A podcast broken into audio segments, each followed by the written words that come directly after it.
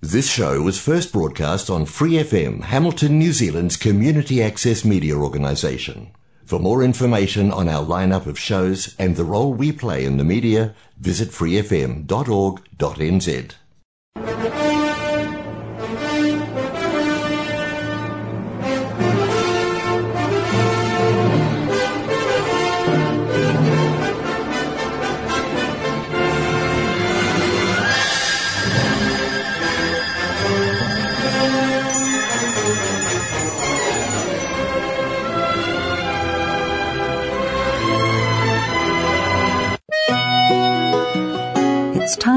for Gospel and Scripture with Brother Len on Golden Guide.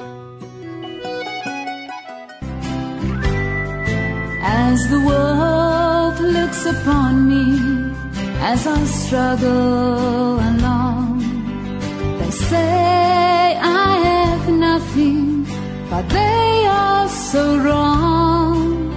In my heart, I'm rejoicing how I wish they could see.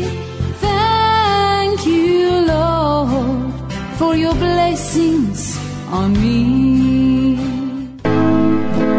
From the people of God, welcome to this program, Golden Guide.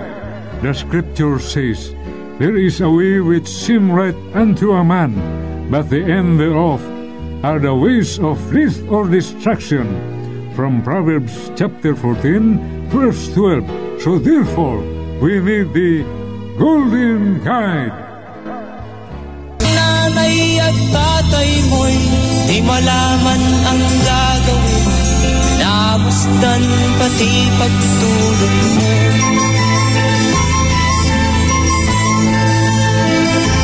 Sa gabi natutuyat ang iyong nanay Sa pagtimpla ng gatas mo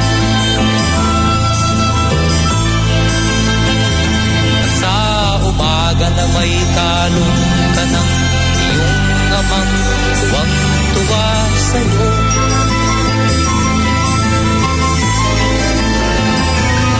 Ngayon nga ay malaki ka na, nais mo'y maging malaya, di man sila payag walang gagawa.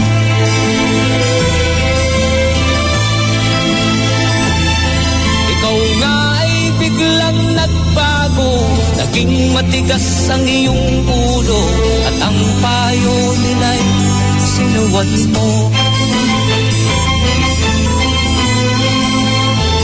Di mo man lang inisip na ang kanilang ginagawa'y Para sa'yo.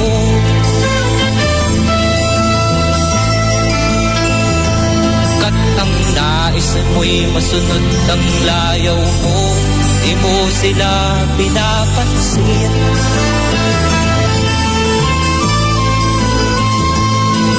Nagdaan pa ang mga araw At ang landas mo'y naligaw. Ikaw ay nalulong sa masamang bisyo.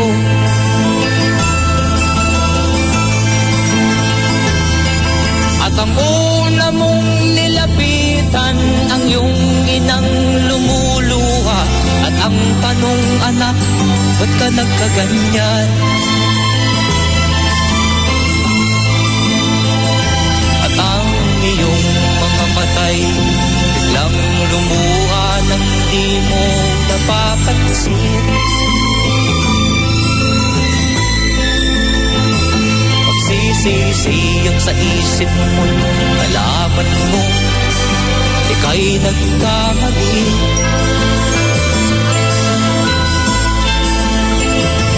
Magsisisiyang sa isip mo Nalaman mo Ika'y nagkamali.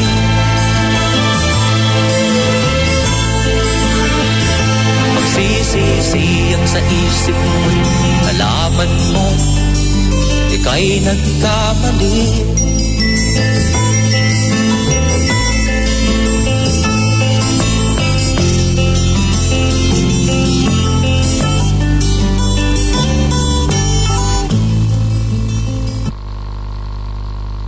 Salamat sa Panginoong Diyos. Napakinggan natin. Maganda din ang minsay tungkol para sa lahat ng mga anak, mga kaibigan. At isunod ko ang title Dakila Ka Inay kay Ma'am Rodora Silva. Maganda din to mga kaibigan no para sa ating mga ina, dakilang ina, no kay ang ating tema sa umagang ito Great Mothers in the Bible, ang mga dakilang ina sa Biblia. No? Uh, pakinggan muna natin mga kaibigan at mga kapatid, uh, dakila ka inay kay Ma'am Rodura Silva. Pakinggan natin mga kaibigan at mga kapatid. Ito na. Mula ng isila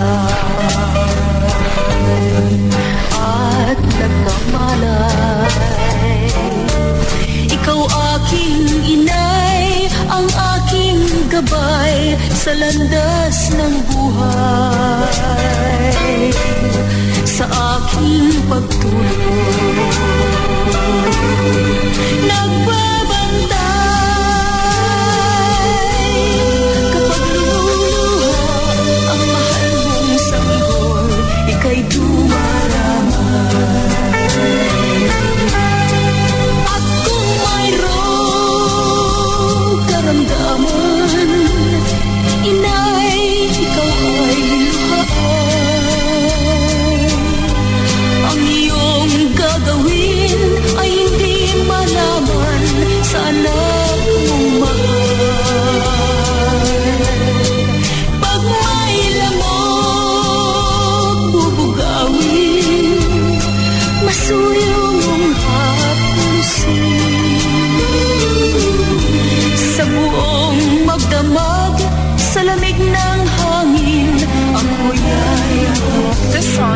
from Wilbert's Hard to Find Music Library. ang isang asawa Mga kasintahan Kay daling hanapin Sa balat ng lupa Ay matatagpuan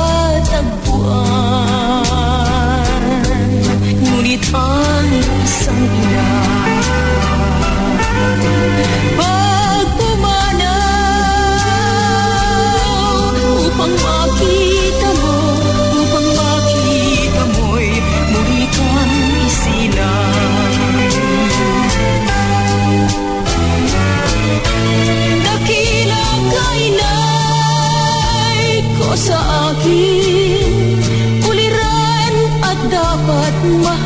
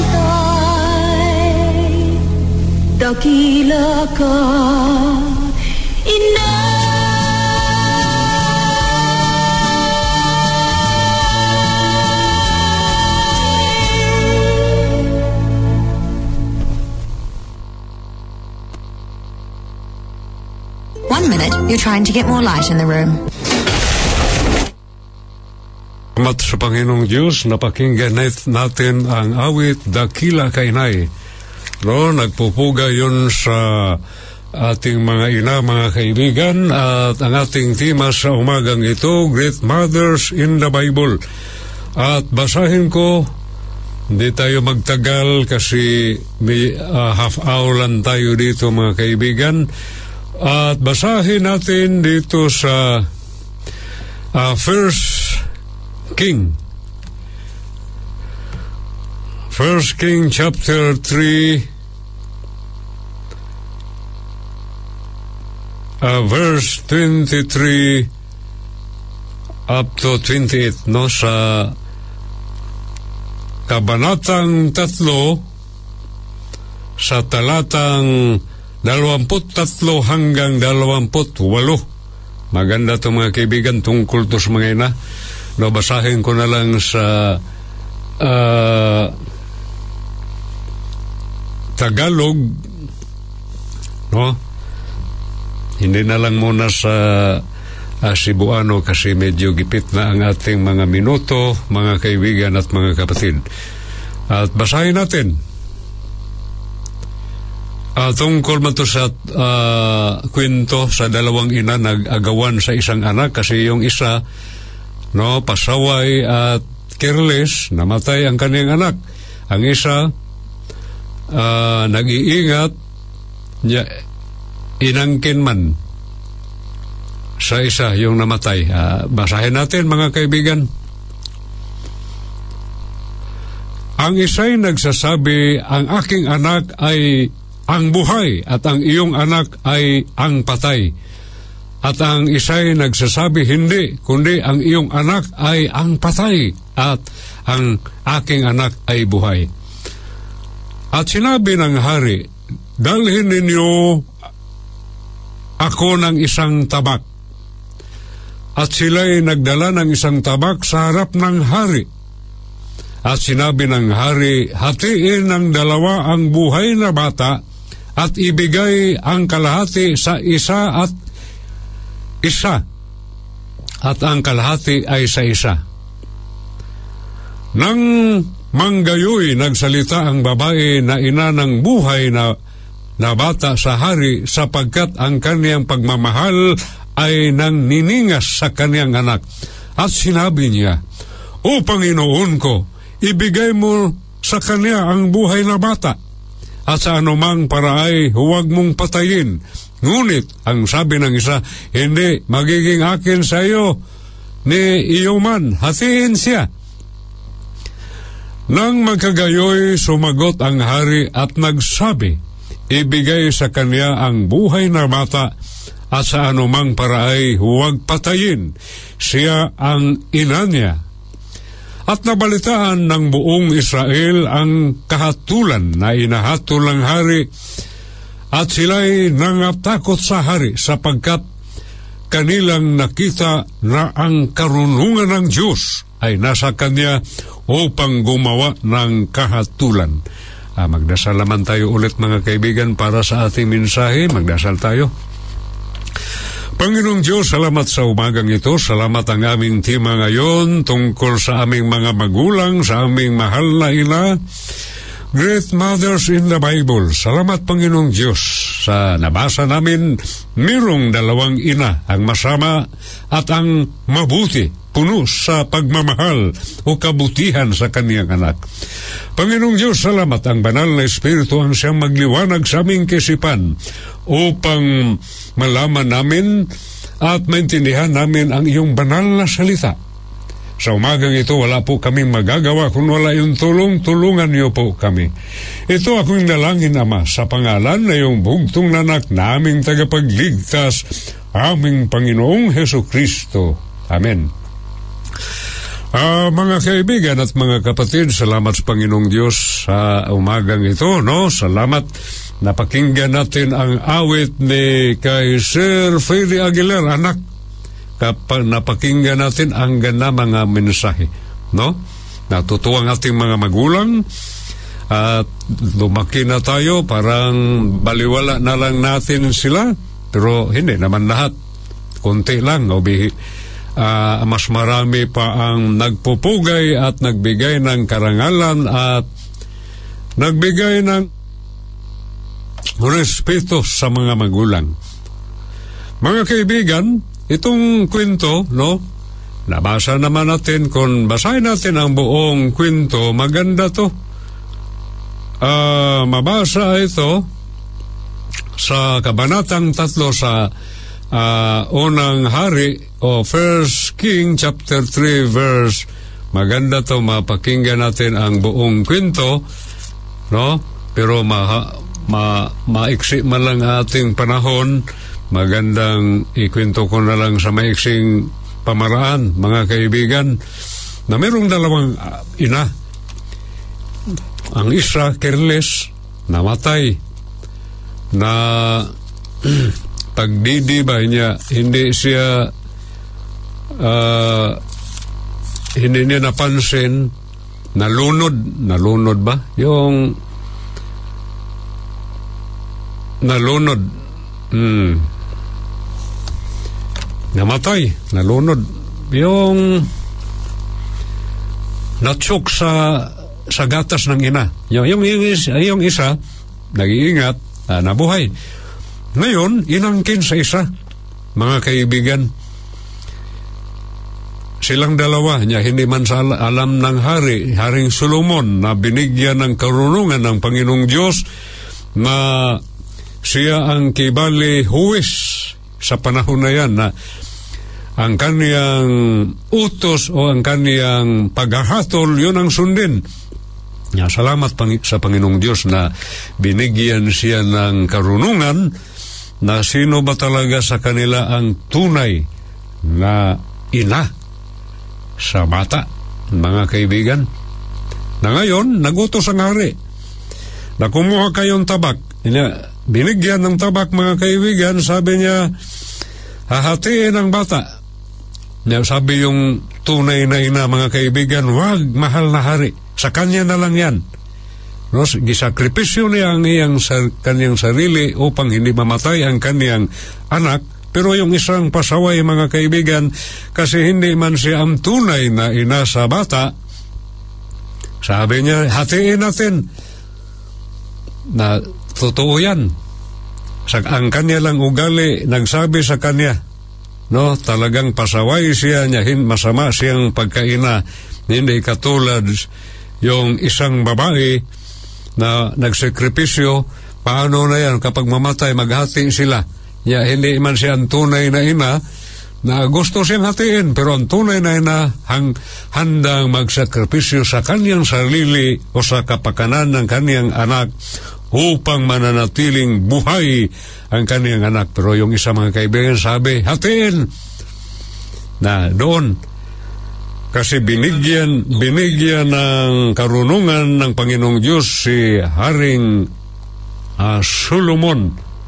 Mga kaibigan, nakagawa siyang magandang hatol. Sabi niya, sige, kumuha kayo ng tabak at hatiin natin. Nga doon na, nalaman ni Haring, kahit kumonsin sila mga kaibigan, no? Salamat sa Panginoong Diyos lalo na binigyan siya ng karunungan ng Panginoong Diyos na doon ang totoong ina handang magsakripisyo upang mananatiling buhay ang kaniyang mahal na anak mga kaibigan. Yan. Hindi pinangalanan dito sa banal na aklat pero maganda ang kaniyang nagawa mga kaibigan at mga kapatid. No? Merong mang mga uh, mayroon mang mababasa din natin sa banal na aklat na mga mga ina na katulad sa ina ni Moses, mga kaibigan. No? Katulad sa ina ni Moses na mm, ang iba pinalanganan ng Sipura, o kahit anong pangalan niya mga kaibigan, pugaya natin ang ina ni Moses kasi kapag hindi pa siya nagsikripisyo, no? Mga kaibigan at mga kapatid, ang tauhan ng Diyos, ang mga Hudyo, mananatili silang alipin ng mga Egyptian. At salamat sa Panginoong Diyos na ang talaga ang Diyos magbigay ng o magbigay ng mga magagamit niya upang ang tauhan niya mga kaibigan at mga kapatid maliligtas o mabigyan ng kapayapaan mula sa kanilang pagkaalipin, no? Kapag kasi nagutos yung paraon na patayin ang lahat ng mga bata ano ang ang ginawa sa ina ni Moses no? Niligtas niya. Hindi niya gisurrender ang bata para patayin sa mga sundalo ng parao mga kaibigan at mga kapatid. Marami dito no pati si Hagar ang ina ng mga Ismailites kayo mga Arabs mga kaibigan maganda din ang ugali ni Hagar no yung alipin ni Sarah at si Lalo na, marami man dito great mothers in the Bible, mga dakilang ina dito sa Biblia, mga kaibigan. No? Na, uh, excuse me sa mga kaibigan ha,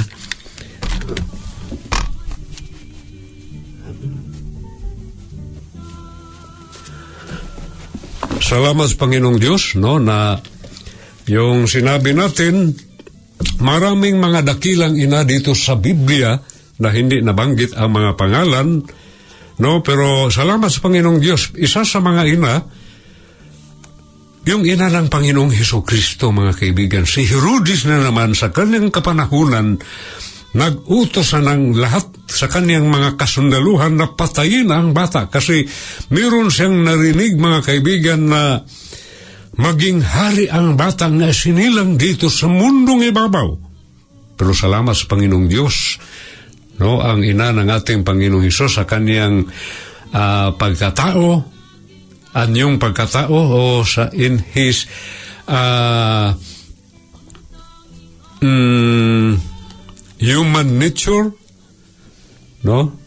Not in his divine nature, but in his uh, human nature, his ma, uh, a human mother, no other than uh, Saint Mary.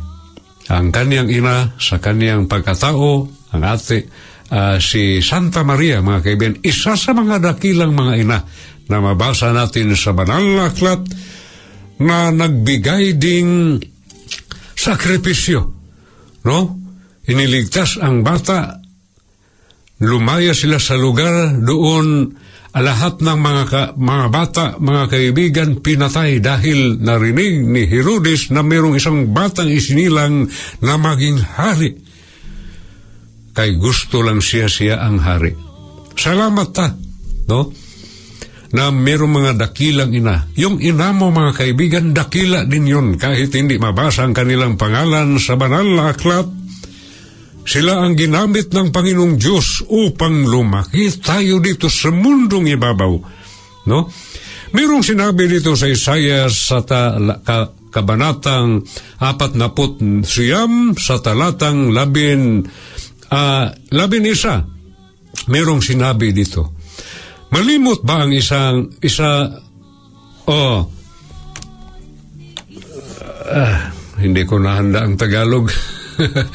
sa Isaya mm, sa Isaya kabanatang apat na putsiyam sa talatang labin lima. Basahin ko mga kaibigan, maganda to.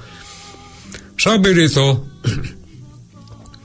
Malilimutan ba ng babae ang kanyang batang pasusuhin na siya hindi mahahabag sa anak ng kanyang bahay bata?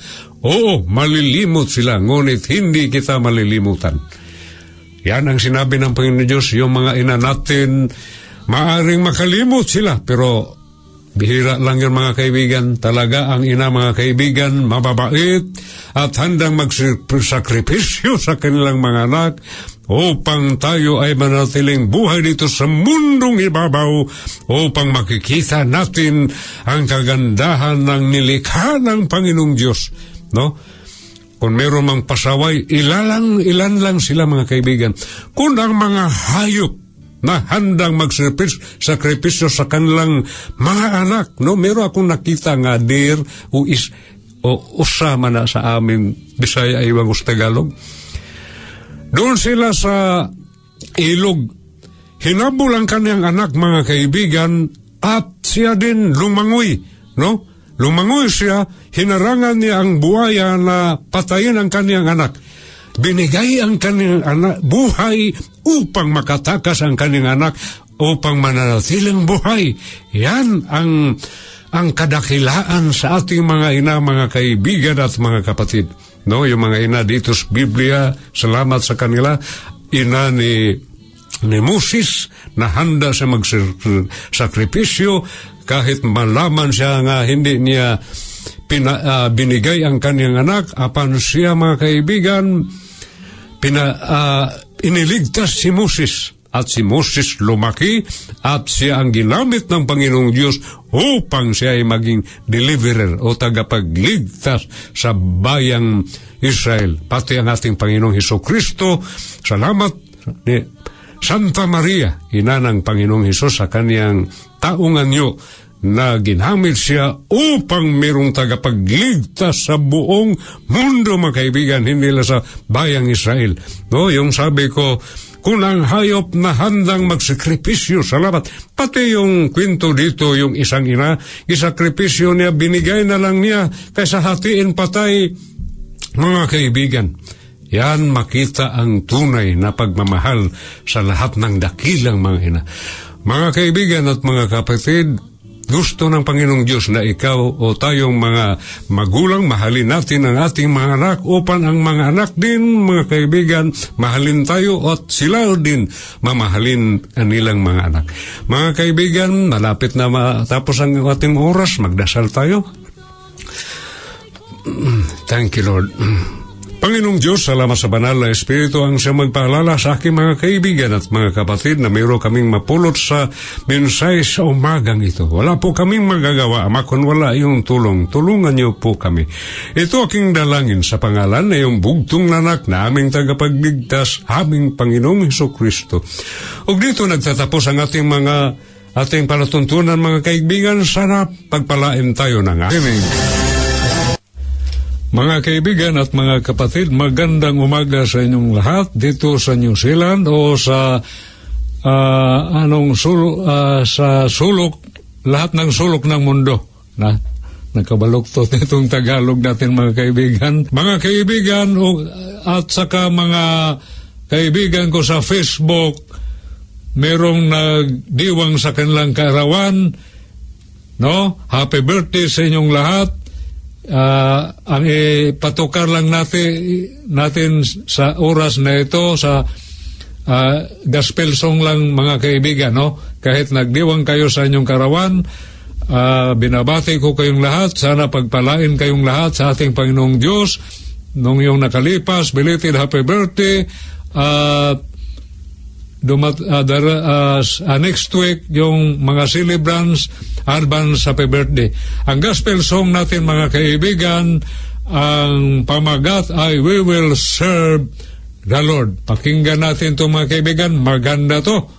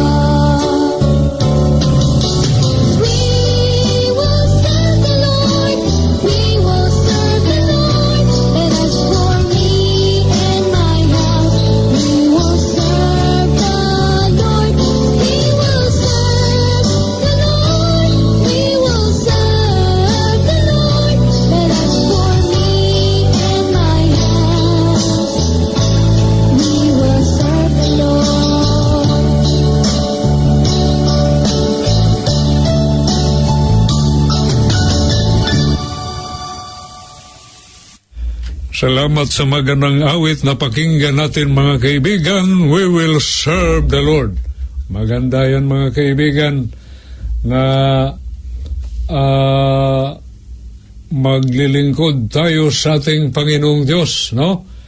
At sa umagang ito, nakalipas na linggo, no? Continue to serve the Lord. Na mga kaibigan, ngayon naman sa gabing ito, as for me and my family, we will serve the Lord. Ito ang ating tema sa gab, uh, gabing ito, katulad din sa awit, pamagat, we will serve the Lord. Ang ibang pamagat, mayroon pa doon. Pamagat, as for me and my house or family, we will serve the Lord. Mga kaibigan, meron akong daladala itong Cebuano, no, dito ako mag mag-research mga bersikulo, mga sitas. Uh, basahin lang natin, naka-download man tayo yung apps, merong English dito at saka Tagalog, basahin na lang dito natin mga kaibigan, no? Uh, pwede din basahin natin, baka magtampo ang ating mga Cebuanong listeners, no?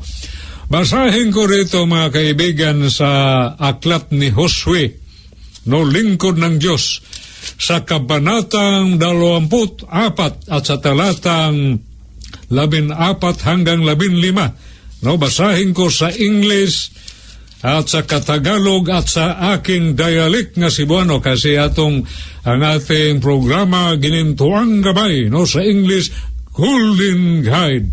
Matagal ko nang binanggit ito sa uh, 2006 mga kaibigan sa Bisaya aking Subuanong dialect, dialect na kong Subuano, uh, Bulawanong Giya. Uh, sa 2006, nabanggit ko ang English Golden Guide na nagkataon, nandito ng Golden Guide, no? Yung ginintong gabay, hindi ko na nabanggit sa 2006 Golden Guide lang kasi Cebuano, English Golden Guide. Mga kaibigan, uh, basahin ko na no sa English ito ang sabi ni Josue o Joshua, lingkod ng Diyos. Now therefore, fear the Lord and serve Him in sincerity and in truth, and put away the gods which your fathers served on the other side of the flood, and in Egypt, and serve ye the Lord. And if it and if it seem evil unto you to serve the Lord, choose you this day whom you will serve, whether the gods which your fathers served that were on the other side on the flood, or the gods of the Amorites, on whose land ye dwell. But as for me and my house or family, we will serve the Lord. Magdasal tayo mga kaibigan bago tayo uh, ipaliwanag itong nabasa natin. No? Kailangan natin ang gabay ng ating Panginoong Diyos. Magdasal tayo mga kaibigan. Panginoong Diyos, salamat sa gabing ito, salamat sa banal na aklat na basa namin, salamat ang iyong lingkod si Joshua, Panginoong Diyos, na isa, isang malaking paalala nga kung sino man ang dapat paglingkuran ang mga Diyos-Diyosan o ikaw ang Panginoong Diyos naglumikha sa mundong ibabaw sa lahat ng mga bagay na kikita namin dito sa mundo. Panginoong Diyos, wala kaming magagawa kung wala yung tulong. Ama, sa ha, gabing ito, salamat sa banal na Espiritu ang sa magliwanag sa aming kaisipan upang maintindihan namin ang iyong banal na salita Ama, wala kaming magagawa kung wala iyong tulong. Ito aming dalangin sa pangalan na iyong bugtong nanak naming tagapagligtas, aming Panginoong Heso Kristo. Amen. Amen. Abasahin ko agad mga kaibigan sa Tagalog, no? Ah, basahin ko na. Inya, isali ko ng Cebuano kahit ilang, be, ah, meron ba tayong uh, 20 minutos, 23. Ngayon nga ay matakot kayo sa Panginoon at paglingkuran niyo siya sa, pag, sa pagtatapat at sa katotohanan at inyong alisin ang mga Diyos sa mga pinaglingkuran ng inyong mga magulang sa dako roon ng ilog at sa Kahipto at, ang, at inyong paglingkuran ang Panginoon.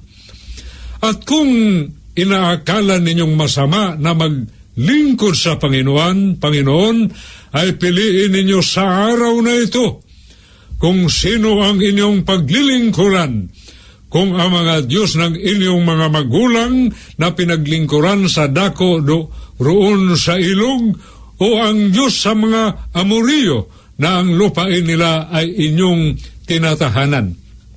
Ngunit sa ganang akin at ng aking sambahayan ay maglilingkod kami sa Panginoon. Maganda ito mga kaibigan no kahit ang mga tao paglingkuran nila mga Diyos-Diyosan kapag, kapag ina, al, nalaman mo ang katotohanan kahit sambahin pa nila kahit sino-sino lang pero sa atin nakalam sa is, katotohanan ang pagsambahin natin ang Panginoong Diyos na lumikha sa uh, mundong ibabaw sa uh, itong mundong uh, nandito tayo mga kaibigan. Uh, isa, isali ko na tayong Cebuano mga kaibigan, no? Baka mayroong mga Cebuano, ah, naman kasi uh, post ko to live video sa Facebook, na marami akong kaibigan, kamag-anak, mga mahal sa buhay na mga Cebuano. Basahin ko sa Cebuano kay nindot no, maggandang pakinggan din to kahit ang iba natin mga Tagalog hindi makaintindi, pero maganda din, meron din ilang, ilang salin na mapakinggan, no, Cebuano na salin mga kaibigan. Busa karon kadluki ninyo ang ginoo, og sa kinising-kasing, og sa kamatuuran, alagaron ninyo siya. O isalikway ang mga Diyos nga ginalagaran sa inyong mga amahan, sa unahan sa suba, o sa Ehipto, o mag-alagad kamo sa ginoo. O kung dautan kaninyo ang pag-alagad sa ginoo, magpili kamo nining adlawa kung kinsa ang inyong alagaron, kung ang mga Diyos bas nga gilagaran sa inyong amahan dito sa unahan sa suba, kung ang mga Diyos ba sa mga murihanon kang kinsang inyo tagipuyan, inyong gipuyan, apan alang kanako og sa akong panimalay, mag-alagad kamis sa Ginoo. Salamat mga kaibigan, no? Ang ating tema sa gabing ito, no? As for me and my family, we will serve the Lord. Na mga kaibigan, ito si Josue mga kaibigan, no? Alam naman natin, namatay din si Moses, no? Hindi sila nakapasok sa uh, lupang pinangako ng Panginoong Diyos na doon sila makatira, no?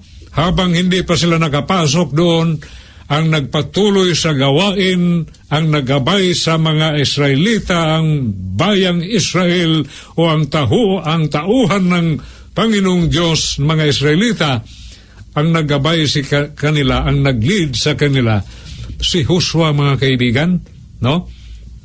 Na meron siyang tanong dito, kasi nakita din niya ang marami ding mga Israelita na hindi na nag lilingkod sa Panginoong Diyos. Doon na sila nagsamba sa mga Diyos-Diyosan. No, sa katunayan, nabasa natin dito sa uh, talata mga kaibigan, no, nga sabi pa nagtanong siya, no, nagtanong si Josue magpili kayo nining adlaw na sa Cebuano dito tas Tagalog mga kaibigan na merong tanong dito si Mm, tanong si Josue sa talatang labin lima. Dito. Ah, Tagalog na lang tayo mga kaibigan kasi baluktot pa itong English natin. Oh, baluktot ating Tagalog, crooked pa itong English, pero salamat lang sa Panginoong Diyos na ang aking mga sinasabi dito, dito mga kaibigan, uh, mensahe ito. Salamat kayo na mayroong kahit baluktot pang Tagalog, no? Naglilingkod sa inyo na upang makabigay ng mensahe na kahit papaano, kahit baluktot pa ating Tagalog, no? Ah, basta ako naglilingkod tapat at wala akong hinahangad na anuman. Ang hinahangad ko lang na makalilingkod, makapaglingkuran ko kayo at naglilingkod din ako sa Panginoon. No, ginawa ka, ko ang kanyang kalooban, no? Wala man tayo magprograma dito upang makapera tayo. Meron naman tayong pera, nagtrabaho naman tayo, no? Na hin- ginawa natin tong programa nga hindi tayo mamiras mga tao, no? Na maliban lang, meron namang iba, ginawa nilang kalakalan, nasa akin mga kaibigan, ang gawain ito, no? Hindi gawing kalakalan mga kaibigan. Narito, Merong tanong dito mga kaibigan sa Tagalog na lang, no? At kung inaakala ninyong masama na maglingkod sa Panginoon, ay piliin ninyo sa araw na ito kung sino ang inyong paglilingkuran. Kung ang mga Diyos ba ng inyong mga bagulang na pinaglingkuran sa dako roon ng ilog o sa Diyos sa mga Amoriyo ng lupain nila ay inyong tinatahanan. Ito ang sinabi ng Nagtanong siya sa mga tao, no? Pero meron siyang sinabi dito, parang conclusion ni uh, Joshua. Ngunit sa ganang, ngunit sa ganang akin at ang aking sangbahayan ay maglilingkod kami sa Panginoong Diyos. No? Sa English pa, no? But as for me and my house or family, we will, we will serve the Lord. Maganda ito mga kaibigan kapag ika ay ama, no? Ito ang iyong magawang desisyon na paglingkuran mo ang Panginoong Diyos katulad sa desisyon na ginawa ni Joshua mga kaibigan, maganda yan. Bakit? Hindi man maaari na ikaw lang ang maglilingkod, kundi kailangan ang buong pamilya, no? Gusto ka ba lang na ikaw lang ang maliligtas? Ikaw lang ang um, matutuwa ang Panginoong Diyos sa iyo na maaring kailangan din ang ating mga mahal sa buhay, ating asawa, mga anak, at ikaw kapag mayroong ka ng mga apo, no, akaya natin. No? Ating mga anak, akaya natin, mga mahal sa buhay, akaya natin, no? Gabayan natin na hindi lang tayo maglilingkod sa Panginoong Diyos, kundi lahat tayo No? Mga kaibigan, kapag basahin natin ang Deuteronomio 4.9, no? Apat, kabanatang apat at sa talatang siyam, at sa kata, kabanatang sais, sa talatang limahang hanggat sais, tumalon sa ikapito hanggang ikasyam, mga kaibigan, kailangan magsipag ka, huwag kang magtamad-tamad, no? kailangan ituro sa mga anak. Meron pang sinabi doon kapag basahin mo itong Deuteronomio, ituro mo sa iyong mga anak at sa anak sa iyong mga anak. Ibig sabihin mga po, na ako mga kaibigan, kapag may, meron man kong anak, mga anak, no? Is, dalawa lang, isang babae at isang lalaki, hindi ako nagkukulang sa kanila. Gitinuro ko ang daan ng Panginoong Diyos na kailangan yan ang paglakaran nila. No? Tinuturo ko kasi alam ko ang banal na aklat na kailangan magsipag tayo na ituro sa ating mga anak at pag may pagkataon na ikaw ama, yung mga anak mo, meron ng mga anak, ibig sabihin, mga apo, magsipag ka din. Huwag ka magtamad-tamad. Baka isa sila maging mga masasamang tao balang araw. Pero kailangan ituro mo sa kanila, no? Kapag maging uh, masama man sila, basta ginawa mo yung tungkulin bilang grandfather sa iyong mga grand uh, grandchildren, no? Mga kaibigan, katulad din sa uh, proverbio kabanatang dalawampu sa, ta, sa talatang pito, mapalad sila nga sumunod sa iyo. No? Sino bang mapalad sila? Yung mga anak mo, yung mga apo mo. Kapag sumunod sa nakikita ang iyong buhay na mayroon talagang pagbabago. Ikaw ang ilaw sa pamamahay o sa ating bahay, no, sa ating ating in our family. We are the light. No, let us our light shines before them so that they could see our good works and they could give comments and make comments, uh, positive, positive comments regarding your good works. So they, they could say, oh, really my grandfather or my father, really he is a servant of God. He is one of the followers of God. Yan ang masabi nila mga kaibigan, hindi negative. Itong grand father ko, itong lolo ko, itong lula ko, itong ama ko, napasawa ito, hindi lumakad sa tamang daan, palagi lang lumakad sa uh, anong, ta, sa, anong uh, maling daan, no? Mga kaibigan, ito. Merong mga sinasabi dito kahit sa malakyas pa, no? Kailangan merong makikita ba? Makikita mo kung sino yung hindi uh, nag nililingkod sa Panginoong Diyos, no? O sino nagliling uh, nag-serve sa Panginoong Diyos, kailangan malaman natin, no? Mga kaibigan. At dito sa Psalm uh, 112, maganda basahin to mga kaibigan, no? Uh, yung iba, binanggit ko na lang mga bersikulo na kasi maiksi na lang ating mga minuto, no, uh, pagsipagan natin itong isang asal mga kaibigan. Maganda din to ang mensa sa 112 sa uh, chapter 112 verse 2 magandang sinasabi dito. Uh, basahin ko mga kaibigan no? His seed shall be mightily upon earth the generation of the upright shall be blessed. Ang kanyang binhi ano ng mga binhi, mga kaibigan? Seed. Ang ating mga descendants, mga anak, no? Ang kanyang binhi ay magiging makapangyarihan sa lupa, no? Ano bang kapangyarihan sa ating mga anak kapag ituro natin ang tamang turo sa kanila na kailangan matakot sila sa Panginoong Diyos at magsil, pagsilbihan nila ang Panginoong Diyos o paglilingkuran nila, mag-serve sila sa Panginoong Diyos, maging, ano mga kaibigan, maging makapangyarihan sila. Anong kapangyarihan? Na iba sila sa mga taong nandito sa mundo. Kapag walang Panginoon ang kanilang kaisipan, sa ilang kanilang utak o sa ilang puso, wala silang kapangyarihan na iwasan at hindi gawin ang kasamaan. Pero kapag ang ating mga anak, no, tinuturo natin ang, sali, ang banal na salita ng Diyos, meron silang kapangyarihan. Ang ating mga anak at ating mga apo nga tinuruan natin sa banal na salita ng Panginoong Diyos, meron silang kapangyarihan na mapigilan nila no sa ilang sarili ang kasamaan.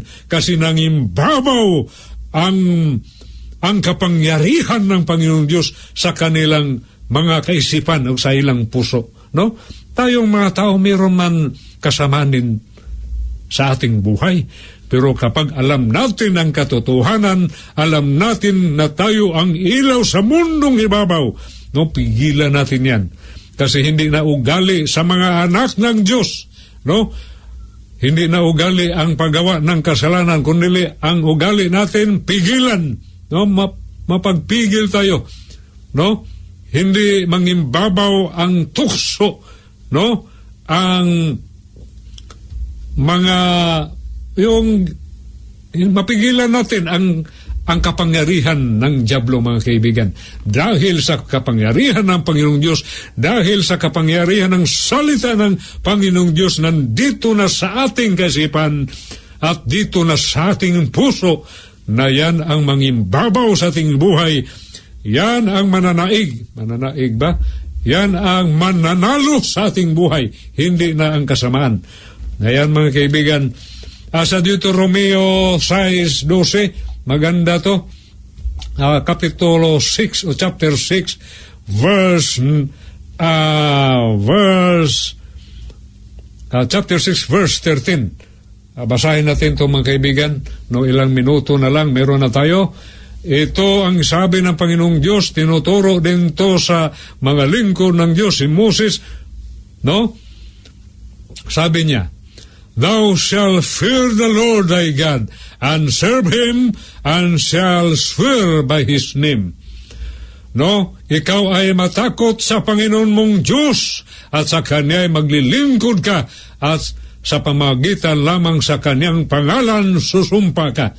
No? May takot ka ba sa Panginoong Diyos? Na kapag wala kang takot sa Panginoong Diyos, lalo na yung mga anak, wal, hindi sila matakot sa Panginoong Diyos. Yung mga apo mo, wala silang takot sa Panginoong Diyos. Kasi pag nagsimula yan sa iyong buhay na wala ka talagang takot sa Panginoong Diyos, mga kaibigan, kailangan kang paglilingkuran no, ang Panginoong Diyos na tapat, mga kaibigan. Hindi nung merong mang mga pro, professing, professing Christian, but we are not professing Christian. No? It is good we are a genuine, real believers, real Christians, mga kaibigan. Mga kaibigan, marami pa mga bersikulo dito og natandaan nyo sa Mateo, mga kaibigan, no? Sa Mateo, kung natandaan nyo, yung tinukso ang Panginoong Diyos ng Diablo, di ba? Sabi niya, ibigay niya daw ang lahat ng mga mga ari-arian at ang mga karian ng Panginoong sa ating Panginoon, no? Kahit hindi siyang may-ari pero inangkin bang ng Diablo mga kaibigan, no? Ibigay daw sa kanya kapag magtira pa ang Panginoong Diyos at maglilingkod na, sa Diablo. Na anong sabi ng Panginoong Diyos? Sa Mateo 4, chapter 4, verse 10, sabi ng Panginoong Diyos, no, nakasulat na. No, paglingkuran mo ang mag, o sambahin mo ang Panginoong Diyos at maglilingkod ka. Na, tama ba yung sinabi natin? No, ah, basahin natin para matama ito mga kaibigan. No? Ah, sabi ng Panginoong Diyos, nang magkagayoy sinabi sa kanya ni Isus, Humayo ka, Satanas, sapagkat nasusulat sa Panginoon mong Diyos sa samba ka at siya lamang ang inyong paglilingkuran. Mga kaibigan, ikaw, tayo, no? Meron man tayong pamilya, meron tayong asawa, meron tayong mga anak, meron tayong mga kamag-anak. Kailangan, no? Ikaw, simula sa'yo, magawa ka ng no? Katulad sa ginawang desisyon ni Josue as for me and my family we will serve the Lord. Mga kaibigan dito nagtatapos ang ating mensahe no? Uh, magdasal muna tayo mga kaibigan. Panginoong Diyos salamat sa gabing ito. Sana maintindihan sa aking mga kaibigan at mga kapatid na siya karon ama o uh, asawa nga magawa siyang desisyon na paglingkuran ka uh, kasama ang aming pamilya. Panginoong Diyos, wala kaming magagawa kung wala yung tulong. Salamat ang banal na Espiritu ang siyang magpalalas sa aming lahat. Panginoong Diyos, sa gabing ito, ito aking dalangin sa pangalan na iyong bugtong nanak naming tagapagligtas aming Panginoong Heso Kristo. Ug dito nagtatapos ang ating palatuntunan mga kaibigan, sana pagpalain tayo ng ating Panginoong Diyos. Amen. Ang tanging alay ko